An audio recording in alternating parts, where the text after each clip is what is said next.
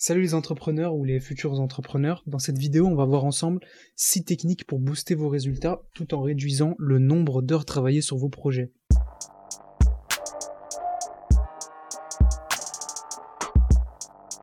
On se retrouve donc aujourd'hui pour l'épisode 3 de la série Le Nectar où je vous fais chaque lundi le résumé d'un livre sur les thématiques productivité et business pour commencer votre semaine en avance intellectuellement. Pour les plus ambitieux et les plus ambitieuses d'entre vous, j'envoie un plan d'action récapitulatif pour mettre en pratique les leçons du livre de la semaine. Pour recevoir ce plan d'action, il faut que tu t'inscrives via le lien qui est dans ma description si tu m'écoutes sur YouTube ou dans ma bio si tu me regardes sur IGTV. Aujourd'hui, je vous ai nectarisé le livre Extreme Productivity de Robert Posen et je vous en ai dégagé six principes à appliquer dans votre business ou dans votre vie personnelle. Le premier, c'est connecter vos objectifs court terme à vos objectifs long terme.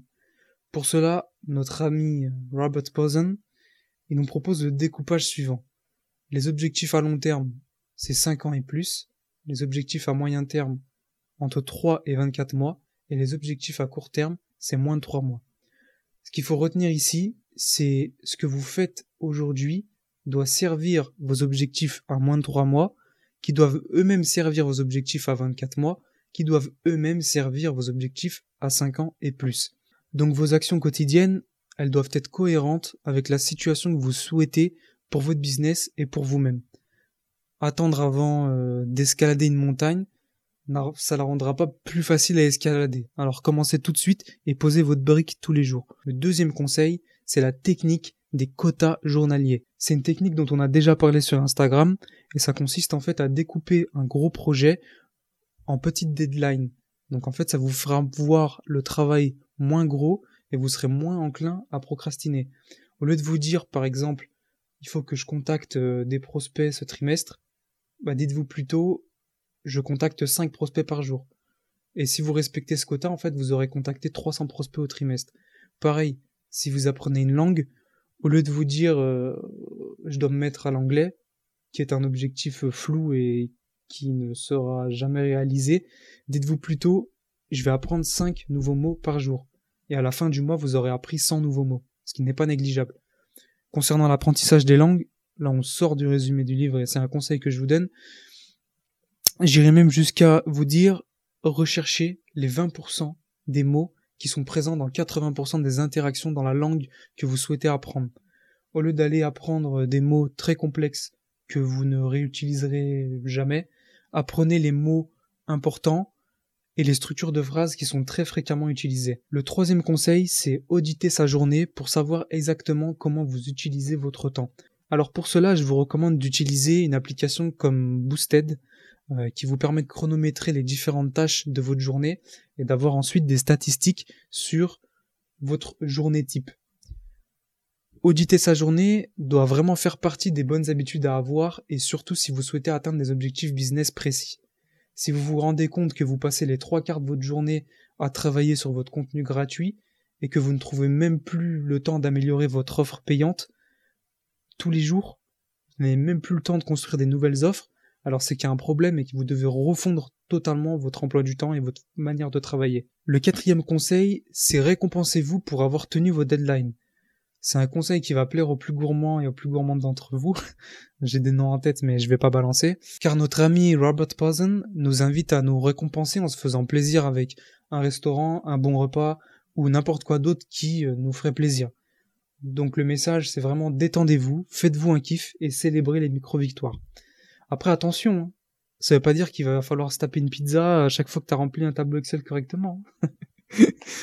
le cinquième conseil, c'est ne perdez pas de temps sur les tâches annexes. Alors premièrement, il faut déjà les avoir identifiées, ces tâches annexes. Toutes les tâches ne se valent pas, et il faut être capable de dire quelle est la tâche, the tâche quotidienne qui passe avant tout le reste. Concernant les tâches euh, dites annexes, Robert Posen nous recommande de les faire rapidement avant de nous plonger dans les tâches importantes. Alors moi, je vous proposerais même de faire ces tâches non prioritaires euh, en dernière, une fois que vous avez fait les, choses les plus importantes. Pas de les faire en première euh, rapidement et se dire, je l'ai fait et comme ça après je peux travailler. Non, parce qu'en fait, au final, euh, vous avez utilisé de l'énergie que vous auriez pu mettre dans votre tâche la plus importante, vous, aurez usé cette énergie pour des tâches qui vont pas forcément vous ramener beaucoup de chiffres d'affaires. Elles doivent pas occuper votre esprit avant les choses qui comptent vraiment. Comme disent euh, Gary Keller et Jay Papasan dans le livre The One Thing, Until my one thing is done, everything else is a distraction. Dans le sens où, tant que je n'ai pas fait la tâche la plus importante pour mon business, tout le reste n'est qu'une distraction. Le sixième conseil, c'est combattre le perfectionnisme pour les choses qui ne comptent pas. Tout n'a pas à être parfait. Et ce conseil-là, il m'a fait penser à une autre phrase de Gary Keller et Jay Papasan dans The One Thing, qui dit Success is about doing the right things, not doing everything right. Et cette phrase, c'est une transition parfaite, une passe décisive de l'extérieur du pied de, de Luka Modric vers un sujet dont on a déjà discuté ensemble sur les réseaux, par l'intermédiaire d'une infographie que je vous avais faite, qui est la loi de Pareto. Ce principe a été découvert par l'économiste et sociologue Vilfredo Pareto. Il a constaté que plus de 80% des terres en Italie appartenaient à moins de 20% de la population. Donc appliqué à votre business, ce principe prend la forme suivante. 20% des causes engendrent 80% des résultats. Et 80% des causes n'engendreraient que 20% des résultats. Alors ce rapport, il n'est pas toujours égal à 80-20, mais le principe selon lequel une minorité d'intrants a un impact majeur sur les résultats, il reste toujours respecté. Donc tu l'as compris, l'idée c'est de pouvoir trouver ces fameux 20% dans ton business. Tu peux te permettre d'être pointilleux sur ces 20%, mais pas sur le reste. La loi de Pareto, elle est observable dans plein d'autres domaines de la vie courante, et d'ailleurs je t'invite à me dire en commentaire si tu as pu constater cette loi dans ton quotidien. Le septième conseil, c'est privilégier la culture du résultat, pas du temps passé. Ici, on s'attaque à un sujet un peu touchy, sujet sensible pour ceux qui ont tendance à être euh, travailloman.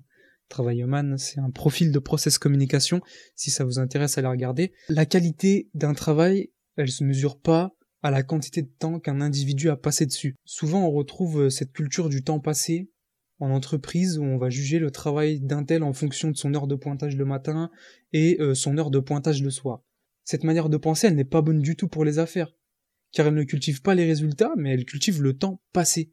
Donc forcément, si on propage cette culture dans une entreprise, on va inciter les employés à mettre plus de temps pour produire quelque chose alors qu'une tâche qui aurait pu prendre deux heures, elle finit par prendre plusieurs jours sans vraiment de raison valable. C'est l'illustration parfaite de la loi de Parkinson, pour ceux qui se rappellent de l'infographie que euh, je vous avais partagée sur Instagram. Si vous voulez me suivre, disciplineaction.fr. Pour en finir sur ce point, cultivez le résultat, pas le temps passé, et vous surpasserez vos objectifs. Et quand un ou une collègue part à 17h, euh, ne lui faites pas de remarques désobligeantes euh, en mode bah alors, euh, c'est les vacances, euh, t'as rendez-vous à la banque. Euh. Non, c'est ça fait pitié, ça, ça faut arrêter. Cette personne, elle a peut-être plus fait que n'importe qui en moins d'heures de travail. D'ailleurs, dans d'autres cultures, pour votre gouverne, partir tard tous les soirs, c'est mal vu. Ça veut dire qu'en fait, vous êtes mal organisé et que vous n'arrivez pas à atteindre vos objectifs journaliers. Pensez-y. La transition est toute faite vers le neuvième conseil, qui est la productivité est avant tout une question de lifestyle. Là, vous me dites, oula, lifestyle, qu'est-ce qu'il raconte? Si vous avez assez de temps pour vos projets personnels, pour votre famille, pour passer des moments qui vous rechargent, vous serez automatiquement plus productif, car vous aurez plus de joie à retrouver votre travail si vous le quittez que s'il est constamment dans votre tête. Et enfin, le neuvième conseil, qui est une technique bonus, pour la lecture rapide. C'est une technique qui est très connue euh, des professeurs qui doivent lire 150 mémoires euh, d'étudiants ou des grands dirigeants d'entreprise et du gouvernement. Ils doivent lire des rapports, des très longs rapports. Vous imaginez bien qu'ils ne les lisent pas. Au lieu de lire un livre ou un rapport de la première lettre jusqu'au dernier point, jusqu'à la quatrième de couverture euh, en bas à droite, lisez seulement l'introduction et la conclusion. Et si vous avez remarqué des sujets intéressants qui mériteraient d'être approfondis, jetez un œil à certaines parties du livre ou du rapport, et ça suffira bien. Voilà, c'est la fin de ce troisième épisode. J'espère que vous avez aimé.